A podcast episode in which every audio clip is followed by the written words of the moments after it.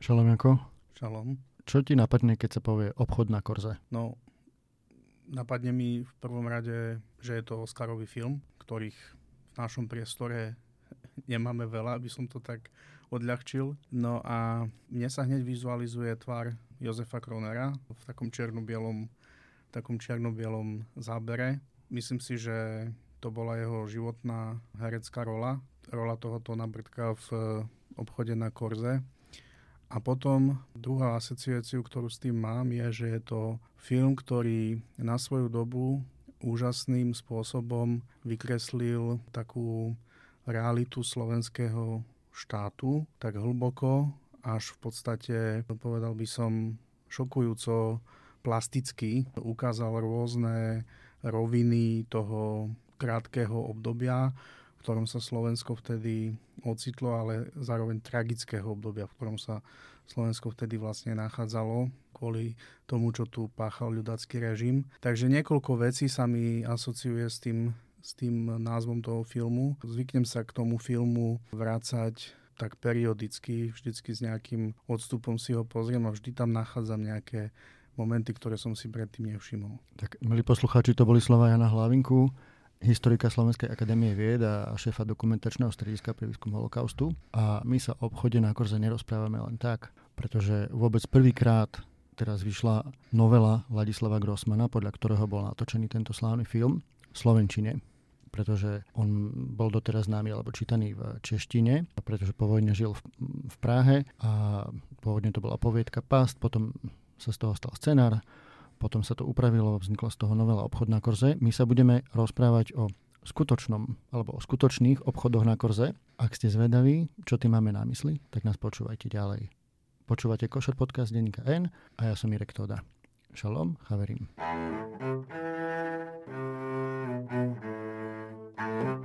No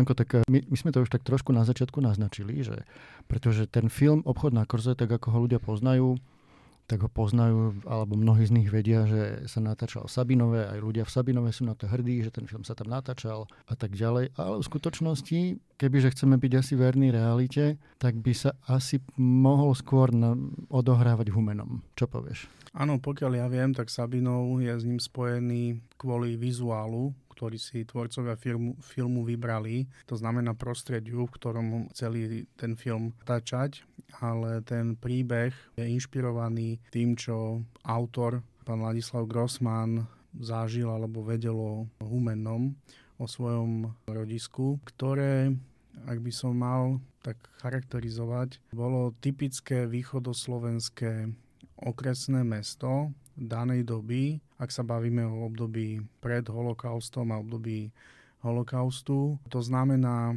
bolo to mesto, ktoré malo typicky veľkú židovskú komunitu. V Humenom žilo v roku 1940 necelých 2200 Židov. To bola veľká, jedna z veľkých e, slovenských židovských e, komunít. Čiže skoro polovica mesta, dá sa povedať. Dá sa povedať, že sa blížime k tomuto percentu. V podstate ale treba povedať, že tak ako v iných východoslovenských e, okresných mestách, Židia v Humennom tvorili tú ekonomickú strednú triedu a zároveň vlastne oni boli dominantným prvkom toho dnešným pojmom povedané biznisu v Humennom, toho toho podnikateľského prostredia, ak by sme to tak nazvali. Zmenili dedinu na mesto, dá sa povedať, nie? Povedal by som, že toto je už trochu silné vyjadrenie. To, to bola taká generácie trvajúca symbiotická koexistencia Židov a nežidov, ktorá sa vlastne ťahla, ťahla desiatkami, možno stovkami rokov to, tej humenskej histórie a ona v tom 20. storočí už vlastne za prvej Československej republiky a jej demokratických podmienok výhodných pre podnikateľov, prostredia slobody význania a slobody myslenia sa vlastne prejavila už tak, že, tí, že, že to umené bolo už pomerne významným ekonomickým mikrocentrom v danom zemplínskom regióne a Židia naozaj tam mali veľmi silné zastúpenie. Čiže príbeh, ktorý Grossman opisuje v obchode na Korze, treba brať ako nejakú konštrukciu umeleckú prvkov, ktoré on poznal z toho, z toho svojho rodiska, z toho humeného. Tak a keď náhodou sa k vám dostane nová kniha. Ja inak skutočne odporúčam ten nový preklad Slovenčiny Obchodná korze, ktorý vydalo vydavateľstvo IKAR. Stojí to za to, pretože okrem toho, že, že sa to dostáva prvýkrát v slovenskej podobe a v skutočnosti tie príbehy väčšinou, dá sa predpokladať, zazneli v Slovenčine alebo v miestnom nárečí. Na začiatku tam má úvod syn Ladislava Grossmana, George Grossman, a hovorí veľmi zaujímavú vec. Hovorí vlastne také americké príslovie You can take a man out of New York City, but you can't take the New York City out of a man. Alebo teda, dal by sa preložiť, že môže z New Yorku odísť, ale New York si vezmeš so sebou. A George Grossman hovorí, že podobne to bolo s mojim otcom. Stačí vymeniť New York za humené, to mesto, vtedy mestečko, v ňom žilo do posledného dýchu. Ako dieťa som si vypočul veľa príbehov o výletoch na Výhorlát, kúpaní v Laborci, o každodennom cestovaní vlakom do gymnázia v Michalovciach, o krásnom pohorí, lesoch a rybníkoch okolo Humeného, o promenádach na Korze, o malých židovských živnostníkoch, medzi ktorými patril aj môj dedo Garbiar a obuvník Jakub Grossman.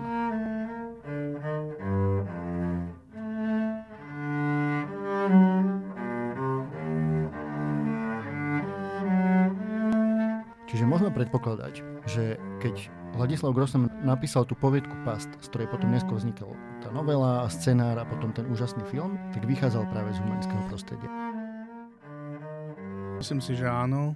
Ešte by som možno dodal k tomu, že je to vidieť aj v tej novele, aj v tom filme, že tí autori s tým samozrejme plasticky tam pracujú, ale keď dobre, dobre to pozeráte, tak e, vidíte, že tí Židia, ktorí sa tam objavujú, sú vlastne ortodoxní Židia, tak ako to presne bolo v Humenom. Humená, humenská židovská komunita bola jedna z prísne ortodoxných židovských komunít, kde naozaj sa dodržiavali väčšina členov teda dodržiavala, absolútna väčšina dodržiavala prísne prikazania judaizmu. Hovorilo sa na uliciach a v domácnostiach medzi sebou. Židia hovorili jazykom jidiš. Boli veľmi silne pojení na priestor, z ktorého prišli do umeného ich predkovia. Veľké vlny boli v 19. storočí, teda pristahovalcov. A to je, hovoríme o priestore Polska a dnešnej západnej Ukrajiny. Ja si pamätám takú fotografiu, ktorú som našiel pri výskume holokaustu v Humennom, kde je zobrazené, ako ešte počas prvej Československej republiky prišiel do Humeného Rebes Belzu, jeden, jedna z popredných osobností chasického hnutia v tomto období.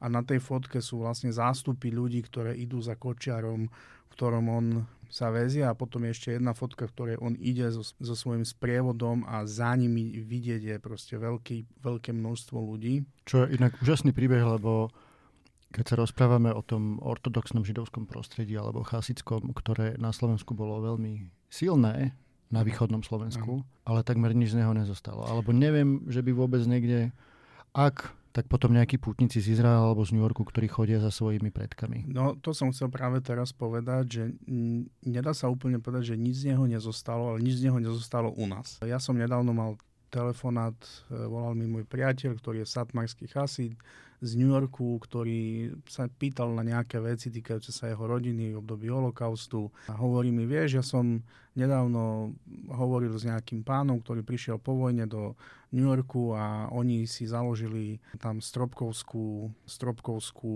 uh, nejakú modlitebňu, kde sa schádzali Židia dominantne zo Stropkova. Dnes ich volajú, že proste, že on je Stropkover, hej, alebo to znamená, tí preživší, ktorým sa podarilo prežiť tu, ten zločin holokaustu, oni zo sebou odniesli keď sa vysťahovali mimo Slovensko, zo sebou odnesli veľkú časť tohto, tohto dedictva, ktoré potom niekde, či už v Spojených štátoch alebo v Izraeli, nejakým spôsobom sa môže takto takto e, prejavovať. Ale je to strašne bohatý a hlboký svet, do ktorého nežidia prakticky nemôžu preniknúť, e, pretože tam je jazyková bariéra, náboženská, proste náboženské určité špecifika, do ktorých vy nikdy nebudete vidieť, takže kto sa tým zaoberá dlho, tak narazí na takýchto ľudí a narazí na tie informácie, že to existuje, ale ono to žije svojim životom a tí ľudia cítia veľmi silné puto s tým, s tým pôvodným prostredím. Tak stropkové, aj tí stropkoverí žil významný ra, rabín, aj, aj sa mu hovorilo, že stropkovský rebe, podobne ako v Košiciach tiež, neviem, či náhodou jeden z nich nie je pochovaný v Košiciach, lebo aj do Košic na ortodoxný cintorín chodia pútnici z Brooklynu, majú, majú vedia svoj kód, vedia tam v noci prísť a pomodliť sa. Čiže takéto príbehy väčšinou na tie jarcajty sa odohrávajú na slovenských cintorínoch. Je to, je to veľmi silné a, a krásne a vďaka tomu, vďaka týmto potomkom, ktorým sa podarilo uísť, táto tradícia ešte pretrváva. Hoci zdánlivo by sa zdalo, že úplne vymizla, Ambíciou Košer podcastu bude určite ešte mapovať a, a skúmať viac o židovstve na východnom Slovensku. Teda nie len na východnom Slovensku, ale keď sa rozprávame ako keby o tej ortodoxii a chasidizmu hlavne, tak asi bola najvýraznejšia na východnom Slovensku, dá sa povedať. Myslím si, že áno. To východné Slovensko bolo ortodoxné. E, chasidizmus tam bol silne zakorenený vlastne prakticky vo všetkých obciach. Myslím, že že nejaké neologické prúdy sa objavujú len v Prešove a v Košiciach. Nakoniec v podstate v každom tom okresnom meste môžeme hovoriť o bohatej židovskej ortodoxnej tradícii a každé ako keby si písalo svoje, svoje dejiny v tomto smere. Humené, aby sme sa k nemu vrátili, bolo vlastne tiež takou jednou z tých bášt. Bola tam ješiva veľmi významná, do ktorej chodili študovať študenti aj zo zahraničia k rabinovi. Vychádzal tam náboženský časopis, ktorý vydávali miestni, miestni Židia. Bol tam niekoľko spolkov, ktoré sa venovali ktoré sa venovali takej tej osvete a štúdiu Talmudu a rôznym charitatívnym činnostiam. Takže to židovské humenné to je vlastne ešte taký svet e, v rámci mesta. Hej, ktorý fungoval, existoval a potom samozrejme nad tým to, čo je ako keby bežne viditeľné nežidom, to bolo to civilné, židovské, humenné, nenáboženské, aby som sa správne vyjadril. A to je to vlastne, to sú tí obchodníci, lekári, právnici, proste podnikatelia alebo podnikateľský sektor, ak by sme dnešným jazykom povedali, ktorí tam vlastne dominovali na tom námestí, na tej hlavnej ulici, aj v priľahlých uličkách s tým, že oni žili podľa svojho náboženstva a z druhej strany symbioticky fungovali s tým miestnym obyvateľstvom na, na tom základnom princípe obchodník-zákazník alebo remeselník-zákazník alebo právnik, klient, e, lekár, pacient. To sú tie vzťahy, na ktorých sa vlastne stretávajú tie svety nežidovského a židovského ako keby kultúrneho prostredia, kde, jak je vidieť aj v tom filme, niektoré tie prvky ten režisér veľmi umne ukáže. Hej, ukáže ten jazyk jidiš, ukáže tie, tú solidaritu Židov s tou medzi sebou, keď, keď ten pán Blau komunikuje s Tonom Brdkom o tom, aby tej pani Lautmanovej nejako neublížil ako arizátor, aby, že oni teda sa dohodli, že mu budú finančne prispievať, pretože je to stará pani, ktorá celý život vlastne prežila, je vo vysokom veku, má problémy zdravotné a aby teda k nej bol dobrý, tak sa tá solidarita Židov ukazuje v tam, v, práve v tomto momente. Sú tam rôzne iné odkazy na, na tú ako keby obchodníckú zručnosť. Jak tam to... môžeme povedať, že mohol Ladislav Grossman vykázať aj z príbehu vlastnej rodiny, mohol niečo čerpať aj z príbehu svojho otca Jakuba Grossmana, obuvníka Garbiara. To je to, čo hovoríš, tá ano. civilná ako keby sféra toho židovského sveta humenom. Povedzme si teraz niečo aj trošku o ňom, teda o, Ladislavovi Grossmanovi. On sa narodil vo februári 1921, mal by teraz niečo vyše 100 rokov. Ako sme si povedali, bol, bol syn Jakuba Grossmana, živnostníka malého židovského zúmeného. Ja viem len také úplne základné veci, ktoré asi môžu, môžeme trochu aj abstrahovať z toho, čo sa tu doteraz povedalo. Proste pán Grossman sa narodil v 21. roku, čiže v prvej Československej republike, krátko po tom, čo sa ustalili tie pomery, lebo to ešte treba povedať, že Československo síce bolo vyhlásené v 18. roku, ale to ešte chvíľu trvalo, kým teda celé dnešné územie Slovenska bolo nejakým spôsobom zakomponované do neho a všetko fungovalo alebo začalo fungovať podľa týchto nových eh, pravidel Novej republiky, ktorá bola teda najmä tom, aj napríklad aj v tom Humenom to nebolo vôbec také jednoduché. Tam um, počas výskumu ja som narazil na to, že miestne pôvodné maďarské úradníctvo a, a elity, oni neboli vôbec spokojní s tým, že ako vzniká nejaký československý štát, takže tam boli aj nejaké zásahy československej vládnej moci sa odohrali krátko po vzniku štátu. No ale vráťme sa ku Grossmanovi, čiže on sa narodil v tej prvej ČSR, čiže to detstvo jeho vlastne až do maturity od tej teda od tých e, základných, toto základné štúdium na nejakej obecnej škole a potom, potom išiel na gymnázium, myslím, do Michaloviec. Myslím, že humenské deti, ktoré si mohli dovoliť študovať na gymnáziu, tak často študovali v Michalovciach. E, v Michalovciach, myslím, maturoval 1939 roku, čiže to formatívne obdobie jeho života od narodenia po maturitu prebehlo vlastne v prostredí východného Slovenska, Humenné, Michalovca, asi na tej osi sa to pohybovalo. Potom v 39. roku myslím po maturite on musel narukovať. To už je obdobie ale slovenského ľudackého štátu, čiže Tisovho režimu etablujúceho sa a začína sa dramatický život pre všetkých a Židov. začína sa, tak on sa začal Humenom už v 38. roku, aj pre mnohých iných Židov na Slovensku sa začal Humenom v 38. roku na jeseň, keď Tiso nariadil deportácie, respektíve vysídlenie Židov bez hmotných prostriedkov za novo vytvorenú e, slovensko-maďarskú hranicu. Ten istý deň to zmenili na Židov cudzej štátnej príslušnosti, tak napríklad z Humeného vyviezli, myslím, 123 alebo 125 Židov, ktorých takto pochytali po ulici a po domoch a tak ďalej. A s pomocou armády ináč, to bolo Humene, v tomto bolo špecifické, s pomocou vojakov Hej, nie žandári a gardisti len, ale ešte aj po, vojenskú posadku si k tomu zobrali. Tu treba povedať, že tam sa prejavovalo dosť silné ľudacké už zázemie v Humennom. Niektorí tak na poslednú chvíľu do neho naskakovali do toho ľudackého vlaku, ale boli tam ľudáci, ktorí boli aj dlhoroční ľudáci, kvázi privrženci e, nastupujúceho režimu v roku 38. Čiže to sú tie ako tie filmové postavy? Aj ten podobné, áno. Švagor na Brdka? Áno, podobné, podobné, podobné figúry sa tam dajú vidieť. Myslím si, že sa aj Grossman aj v tomto smere inšpiroval nejakými prvkami, hoci mne sa zdá, že on tam ako keby pospájal. Že tú knihu netreba brať, že to je nejaká že tá jedna postava je kopia nejakej postavy, ktorú on poznal. On tam skôr ako keby sa mi zdá povkladal do, do tých postav viacero motivov, čo ináč autori často robia, že spoja osudy viacerých do jednej osoby. Ale aby som, aby som teda pokračoval, to znamená, máme, máme 38. 39. rok. Ladislav Grossman, on vlastne už od 38. roku vidí, že to sa ten režim e, vlastne dramaticky na Slovensku mení. Nastupujú ľudáci. Ľudáci v 38. už sa dopúšťajú také brachiálnej akcie, ako je vysídľovanie Židov. Nastupuje vlastne definícia pojmu Žid, krátko po vyhlásení slovenského štátu, teda v apríli. Čiže Židia už sú vlastne právne zadefinovaní v tom právnom poriadku nového slovenského štátu a prichádza represia. A v tej chvíli on ako maturuje, krátko na to v lete už je obmedzenie pre Židov pri vojenskej, pri vojenskej službe. A on, on musí narukovať a jeho už ako Žida vlastne dávajú do pracovných, pracovnej služby v armáde, tak ako iní židovskí Branci, on je, pokiaľ ja viem, bol, bol nutený slúžiť na miesto zbrane, dostal lopatu a krompač. Tak sa, to, e, tak sa to vlastne obrazne hovorilo.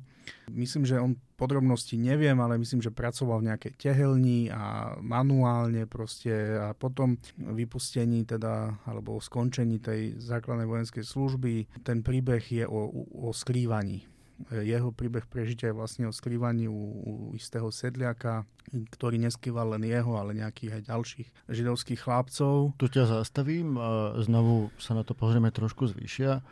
Ako sa dotkla tá brutálna ten brutálny ľudacký režim a potom aj tá kolaborácia fašizmu židovských obyvateľov humenom. Teda určite to bolo brutálne a drastické. Tak vo všetkých smeroch, lebo vlastne to, to obdobie od, tak keď vezmeme od 39. roku len, od zadefinovania pojmu Žid, čiže od apríla 39, tak tam dominujú prvé 2-2,5 roka dominuje arizácia. Hej? A to je mnohovrstevný proces, ktorý je motorom toho slovenského holokaustu. Ja len stručne poviem. Išlo o to, že režim ľudácky poprvé snažil sa vylúčiť židov z hospodárstva a zobrať ich majetok a prerozdeliť ho medzi nežidovské obyvateľstvo alebo si, si poprivlastniť ako štátny majetok. Čiže arizácia je vyvlastnenie majetku židov a jeho prerozdelenie medzi nežidovské dobovo árijské subjekty. A to mohol byť buď štát, alebo fyzické a právnické osoby. Teraz poďme k živnostníkom napríklad. A môžeš aj rozviesť, ako to teda vyzeralo s tými teda takými skutočnými obchodami na Korze v tom Humenom. Áno. Ako teda prebiehala tá alizácia? To, čo vlastne v tom filme krásne e, vykreslil režisér e, Jan Kadar a, potom tí herci, to, že netreba si predstavať pod tým arizátorom, ako to povedať, na hrubo nejakú svinu, a, alebo že niekoho úplne na prvý pohľad zlého. Oveľa to mohlo byť jemnejšie a vyzerať úplne inak. Arizácia v tom prostredí živnosti, tu sa bavíme vlastne o tiež o dlhom procese, ktorý, ktorý Grossman v tej poviedke alebo potom Kadar v tom filme ukázal v takej veľmi koncentrovanej, zústenej, skrátenej podobe. Ale nebudem o tom dlho hovoriť, ale to, tá arizácia vlastne ona sa tiež vyvíjala. Nejakú predstavu tí ľudáci mali v 39., potom niečo začali robiť v 40., pritvrdili na jeseň 40. a prebehlo to nejako v 41. Hej, čiže sú nejaké fázy, ktoré sa, kde niečo od predstavy ku tomu, ako nakoniec to prebehlo, je dosť, e, dosť veľký rozdiel. Ale taký základný, e, taká základná línia je, že režim sa absolútne nestaral o to, čo si Židia myslia, že on má spraviť s ich majetkom. To v podstate bolo, že tých Židov postavili do úlohy štatistov. A základná idea bola, pri tých živnostníkoch, kde sa bavíme o obchodníkoch, remeselníkoch, nejakých podnikateľoch povedzme v priemysle menšieho rozsahu. Niektoré firmy povedzme, že už boli tak na v tom humenom by sme mohli zaradiť medzi stredne veľké firmy s nejakými milión, miliónmi obratu, tak e, základná predstava režimu bola asi taká, že my ako ľudácky režim zariadí, že Židia predajú svoje podniky nežidom. Cenu budeme stanovovať my, to znamená naše úrady. Tí nežidia, tzv. arizátori, tie, tie podniky kúpia za nami stanovenú cenu. Tá samozrejme má byť pre nich výhodná, aby ich to nedemotivovalo a tým spôsobom my vylúčime vlastne židovských živnostníkov z hospodárskeho života. Toto začali robiť, keď prijali prvý arizačný zákon v roku 1900 40 na jar, alebo takto to chceli robiť. Ukázalo sa, že záujem by aj bol, ale peniaze na nákup tých firiem vlastne tí ľudia pravdepodobne nemajú. Tak Tiso sa pokúsil ešte ako keby vybaviť so súkromnými bankami nejaké úvery pre arizátorov, to nebolo úspešné. Hej, lebo banky toto brali za absolútne rizikový podnik. Akože my požičiame peniaze niekomu, kto je politicky vybraný, nevie o tom nič čo sa Hej. potom ukázalo aj ako veľmi dobrý odhad. Hej, čiže toto neprešlo, čiže ten prvý arizačný zákon nastavil dva procesy, takýto predaj a druhá možnosť bola, že zlikviduje sa firma to e, tvrdili, že musia urobiť, že, že nie všetky firmy sú potrebné, niektoré sú maličké, zbytočné, nadpočetné, treba ich len zlikvidovať, to znamená, že zrušíme živnosť, nejaké hmotné veci tej firmy sa rozpredajú, peniaze dostane majiteľ a ten, ktorý sa o likvidáciu postaral.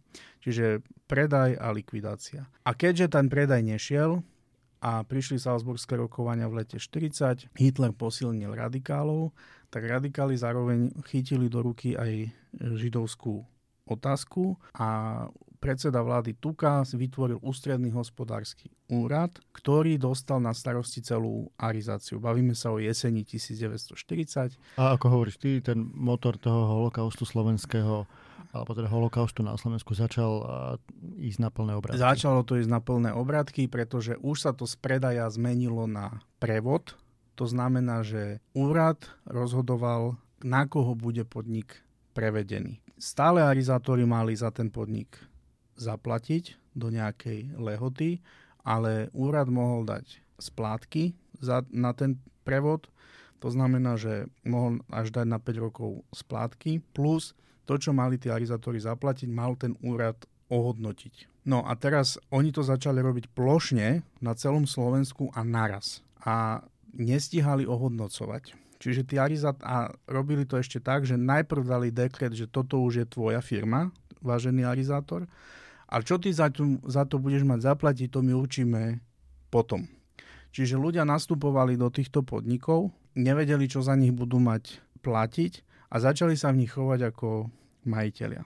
A teraz sa dostávame k tomu, že tam vlastne niekde by sme mohli už povedať, že sa deje taký obchod na korze, že prichádza nejaký arizátor s dekretom, tak ako prišiel Tono Brdko k tej pani Lautmanovej a povedal, že ja som váš arizátor a vy ste moja židovka, tak takto prichádzali ľudia do obchodov a do rôznych prevádzok a mali, mali dekret a bolo povedané, že ústredný hospodársky úrad nariadil prevod tohto podniku ako celku napríklad, alebo čiastočne hej, nejakej jeho majoritnej časti na tohto človeka alebo skupinu ľudí, arizátorov. A tí židovskí podnikatelia sú vlastne vystavení tej novej realite, že zrazu ich majetok prestáva byť ich majetkom. Zdalo by sa, že ten ústredný hospodársky úrad tak, tak si to predstavovali vtedy, bude tých arizátorov ustanovovať na základe kvalifikácie, na základe skúseností a kapitálu. A v skutočnosti on ich ustanovoval na základe toho, že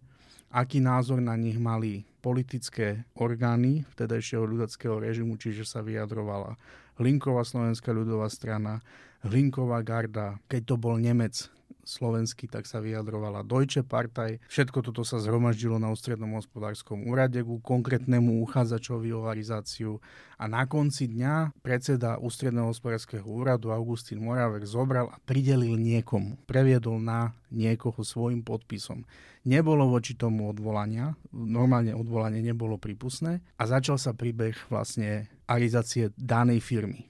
S tým, že už to bol majiteľ, ešte nevedel, čo má zaplatiť a veľmi často, a to je podstatné, ani netušil, ako to podnikanie v danom odbore a v danom obchode vyzerá. Presne tak, ako Tono Brdko netušil, ako sa predáva galanterný tovar ako sa meria. Hej, to oni tam pekne ukazujú v takých obrazoch, ako on e, s tým stolárským metrom tam chce ako keby merať stúžky a podobné veci. Toto je vlastne, čo sa stalo v arizácii. Ona, nebudem už o tom dlho hovoriť, ale ona vlastne končí sa veľmi zle, pretože režim nestihne ohodnotiť tie firmy. Medzi tým nutia tých arizátorov, aby sami ohodnotili poslali nejaký svoj odhad, potom oni sa k tomu vyjadria a tak ďalej. Vznikne veľký chaos v tom eh, ohodnocovaní a tom, čo, čo vlastne štát má za tie firmy ako keby vymôcť od tých arizátorov. Ale čo je ešte horšie je, že mnohé tie firmy upadajú a čo sa stane následne v 42. roku, je, že režim vlastne vylúči akýkoľvek podiel Židov už na podnikovom majetku. Židia v priebehu tej arizácie prichádzajú vlastne arizáciou aj likvidáciou tisícok firiem o živobytie a stáva sa z nich e, sociálny problém ľudackého slovenského štátu. A ten sa režim rie- snaží riešiť najprv pracovnými tábormi v 41. a následne sa rozhodne Židov deportovať a odovzdať ich nacistickému Nemecku. thank you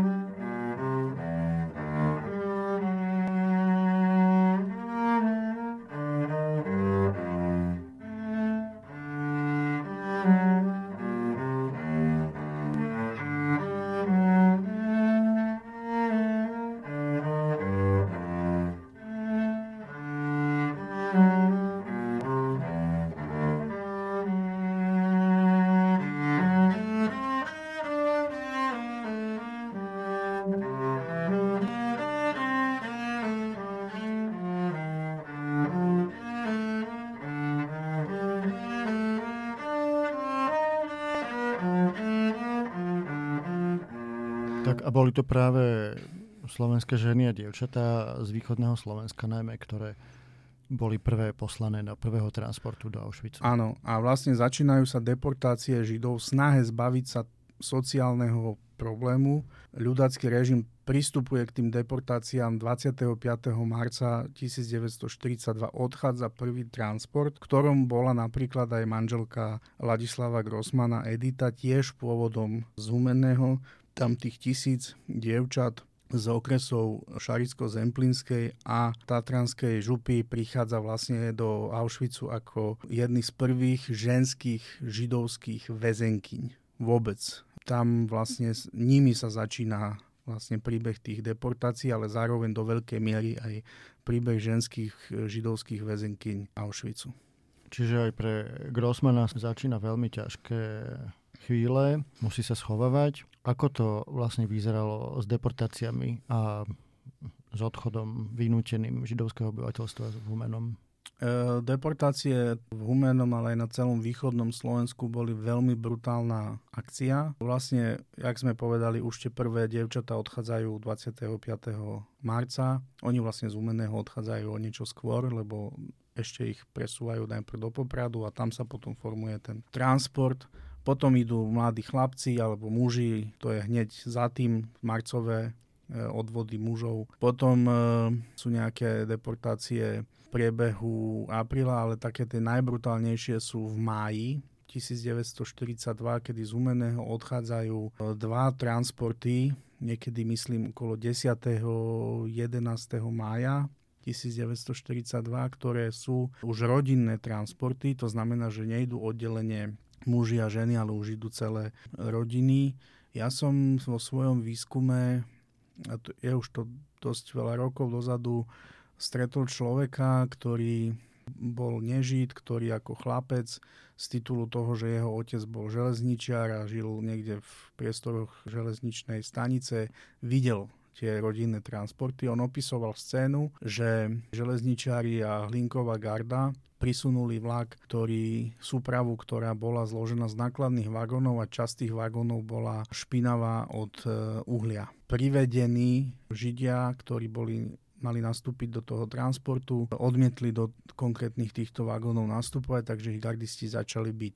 Niektorý z nich tam dostal epileptický záchvat a miestni humenčania, ktorí sa na to dívali, hoci teda gardisti sa snažili, aby to bolo oddelené, sa pohoršovali nad tým, že prečo k nemu neprivedú lekára. Treba povedať, že deportácie v tieto konkrétne majové z Umenného robili, robila špeciálna jednotka hlinkovej gardy zostavená z dobrovoľníkov, ktorí predtým e, slúžili v pracovných táboroch e, v Novákoch a v Seredi. Boli dve takéto jednotky, chodili každý deň alebo obdeň do iného okresného E, mesta, kde zostavovali transporty. Išlo to vo veľmi rýchlom slede, to znamená, že dva dní oni napríklad boli v Humenom, následne boli niekde v inom okresnom meste, následne sa presúvali do Bardejova, následne do Mezilabu a tak ďalej. Obchádzali všetky tie okresy východného Slovenska. S nimi išiel poradca nemecký pre deportácie, jeden z piatich podvostojníkov SS, ktorých poslali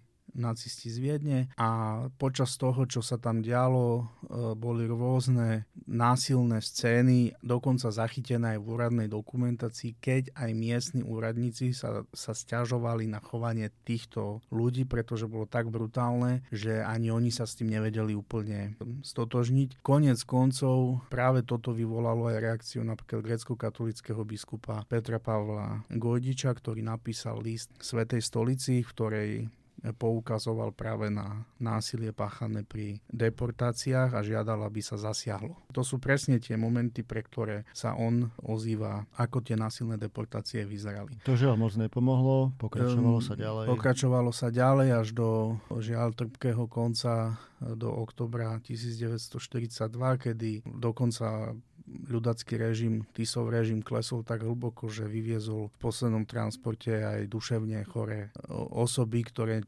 niektoré ani nevedeli, že, že čo sa deje. Hej, že ich niekam vezú. Čiže k deportácie generálne povedané boli jedna veľmi rýchlo a efektívne vykonaná brutálna násilná akcia. V Humenom takisto a mali absolútne devastačný efekt na to mestečko, tak ako na celé východné Slovensko. Myslím, že tam sa bavíme o pomer deportovaných okolo 90% v tom východoslovenskom prostredí. Spomínam si, že keď som robil výskum, tak myslím, že to bolo v Gardistovi, ktorý reflektoval práve asi tie majové deportácie takými slovami. Ten gardistický denník sa k tomu vyjadroval, že humenné vyzerá ako vybité.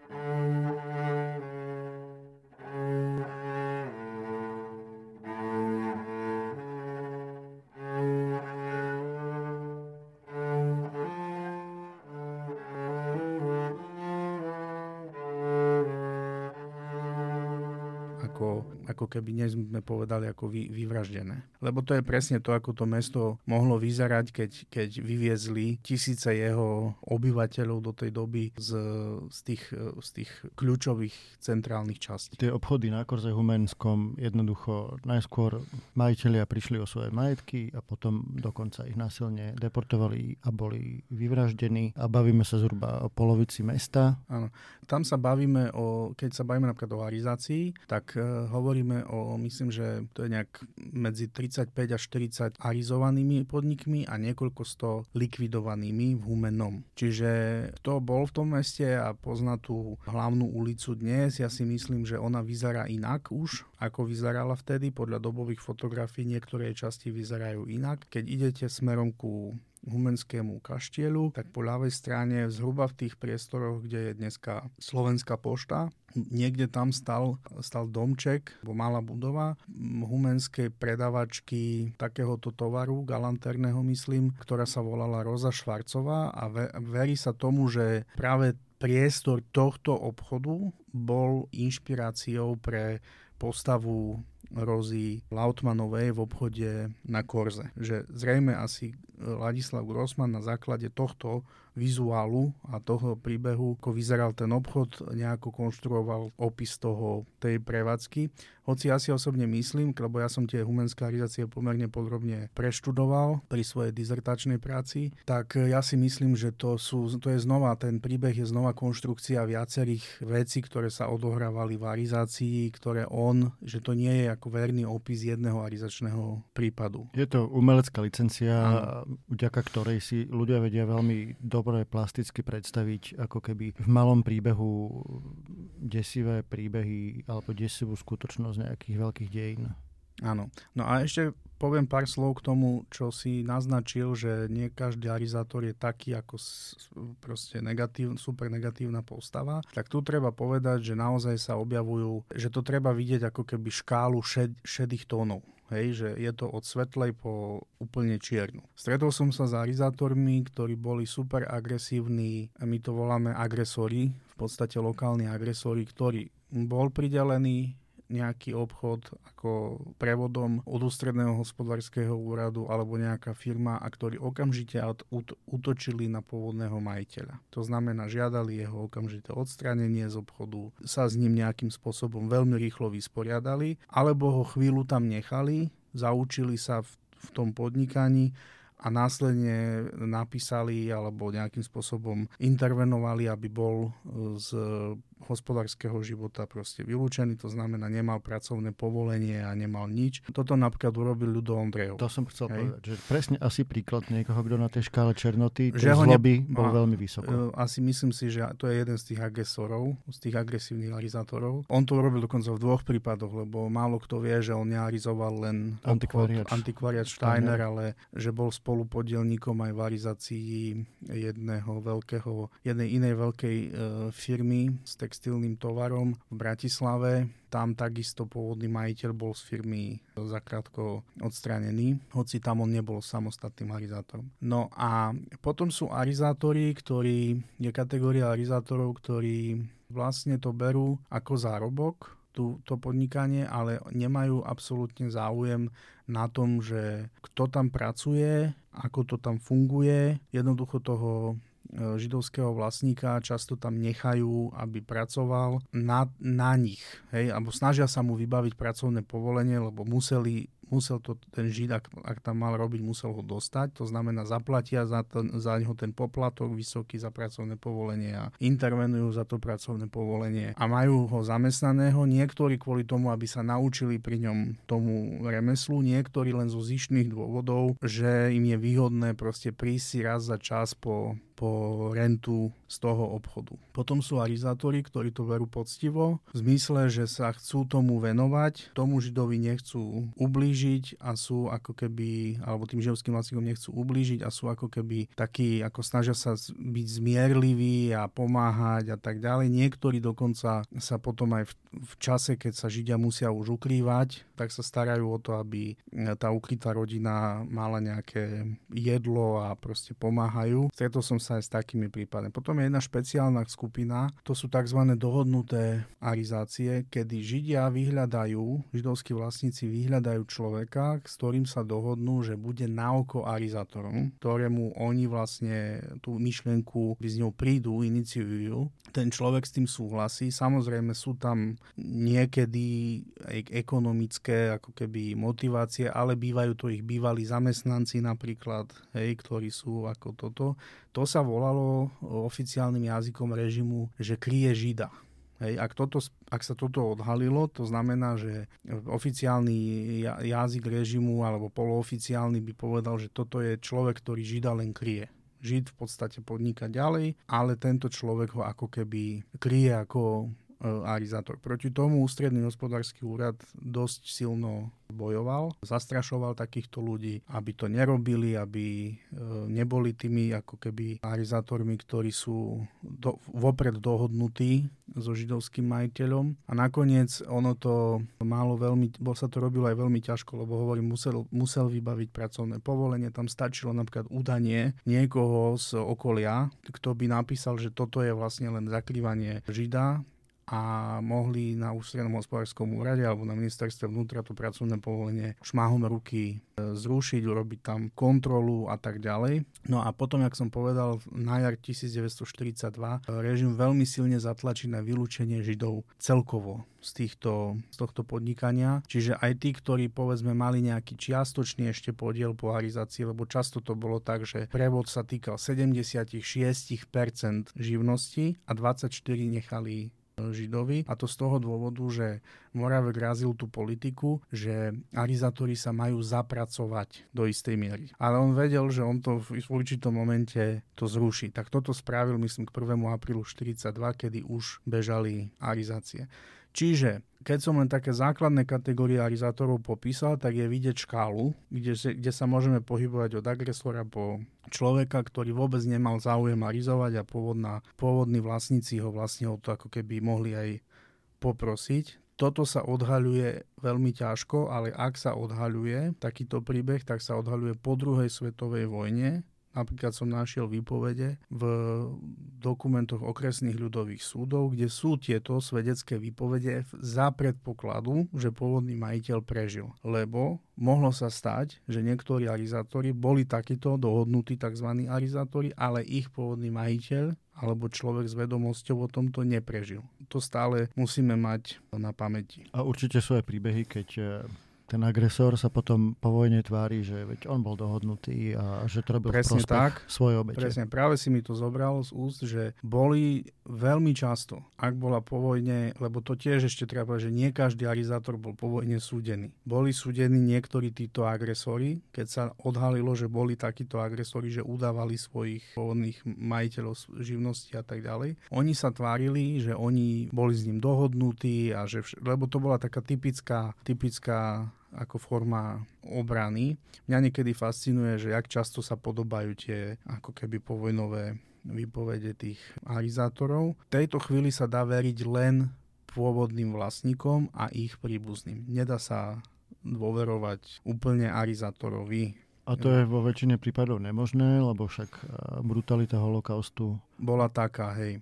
Ešte posledná poznámka k tomuto, že zo všetkých týchto dôvodov ktoré som spomenul a plus z dôvodu, že ide o obrovský rozsah materiálu. Priemerný arizačný spis má priemerne okolo 200 strán rôznych dokumentov. Bavíme sa o 2220 tri arizačných prípadoch na Slovensku, tak si z toho viete predstaviť, aké kvantum materiálu to je a to sa bavíme len o podnikoch. Tak zo všetkých týchto dôvodov vyplýva, že je to jedna obrovská, ťažká téma, ktorá má právny rozmer, ekonomický rozmer, morálny rozmer, ešte aj taký, povedzme, že ťažký badateľský rozmer, lebo chýbajú pramenia a výpoveď. Ona preto ne, dodnes nemá monografiu, takú poriadnu, kolektívnu, alebo takú, takú súbornú. Ja na jednej pracujem už roky, stále sa s ňou borím, stále s ňou nie som spokojný, lebo vidím proste tieto, tieto problémy. Tak to boli slova Jana Hlavinku o arizátoroch a kruté minulosti v Humennom. Janko, koľko Židov sa vrátilo do Humenného po vojne? Vrátil sa iba zlomok pôvodnej židovskej komunity z celého okresu. Ak sme hovorili, že že v Humenom žilo v 40. roku 2000, približne 2200 Židov, tak e, aj s tým efektom, že Židia z okolitých obcí po vojne prirodzene sa snažili presunúť do humenného, lebo ortodoxný žid potrebuje na svoju existenciu a možnosť vykonávať ďalej alebo praktizovať svoje náboženstvo aj nejaké základné veci, ako je košer meso a proste počet ľudí na modlitbu, hej, počet mužov na modlitbu, mikve. Mik, hej, a mikve a tieto veci. Tak v 48. roku je v humennom myslím 390 Židov, čiže obrovský prepad v čísle a iba zlomok, e, zlomok pôvodnej komunity a to už je vlastne odzrkadlenie okresu alebo blízkeho okolia umeného ani nie mesta celého. Čiže tá komunita, tak ako všetky tam naokolo, bola zdecimovaná, bola vlastne dokaličená vo všetkých ohľadoch. Tí ľudia veľmi často potom odchádzajú či do Izraela, alebo do Spojených štátov, do Belgicka. Música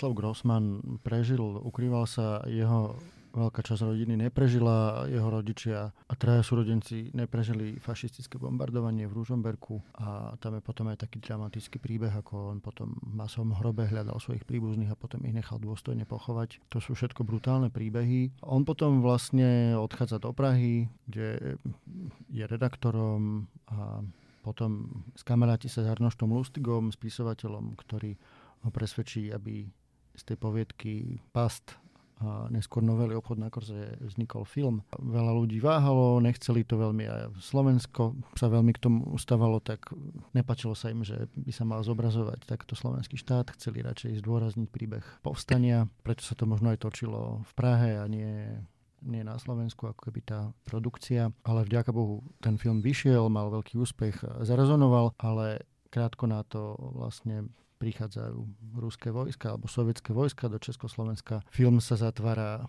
do trezoru. Hlavné postavy, hrdinovia tohto filmu, či už režisér alebo scenarista sa dostávajú na zakázaný zoznam, odchádzajú do emigrácie, režisér Kadar končí v Amerike a Ladislav Grossman s rodinou odchádza do Izraela. Téma holokaustu, to je aj jej zobrazovanie, či už v literatúre alebo vo filme počas komunizmu je samostatná obrovská téma, ktorej ani ja sa, musím povedať, nevenujem a netrúfam si ju otvárať nejakým spôsobom, ale treba povedať, že ono to nebolo jednoduché ani so skúmaním holokaustu. Tu naozaj v podstate sa začal nejaký výskum v 60. rokoch. Dobre, koncom 50. rokov bola nejaká prvá sonda a potom v 60. rokoch znovu presne v tom istom v tej istej atmosfére takého trochu uvoľnenia, alebo ako sa hovorí, oteplenia, uvoľnenia toho režimu sa, sa toho chytajú prvý.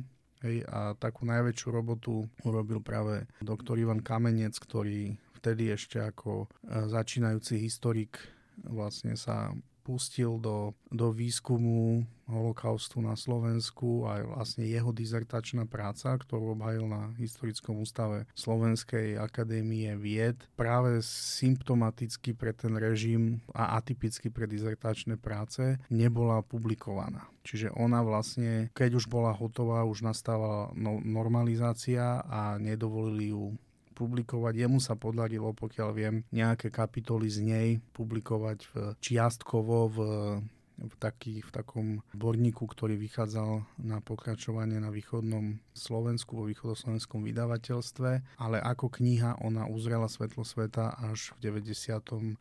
roku a je to tá známa vlastne kniha po stopách tragédie, ktorá nedávno mala druhé, druhé vydanie. My ju považujeme za takú svojho druhu Bibliu vlastne historického výskumu o holokauste na Slovensku dodnes v mnohých ohľadoch neprekonanú, ktorá veľmi presne a plasticky opisuje nielen holokaust ako celok, ale aj jeho jednotlivé časti, napríklad tú tú arizáciu, o ktorej sme nezavorili. Tak a keď možno by sme tým mohli uzavrieť eh, tento podcast, keď si čítal tú novelu Grossmanov obchod na kurze, prišlo ti to stále aktuálne? Mne to prišlo stále aktuálne. Dobre, ako historik tam ja vidím nejaké, nejaké maličkosti, ktoré sú také akože úplne že mikroskopického charakteru, čo si bežný divák nemôže všimnúť, ale ako som povedal na samom začiatku, je to film, ktorý veľmi dobre ukazuje atmosféru, plasticky ukazuje vlastne tie rôzne konflikty a abnormálne situácie, do ktorých vlastne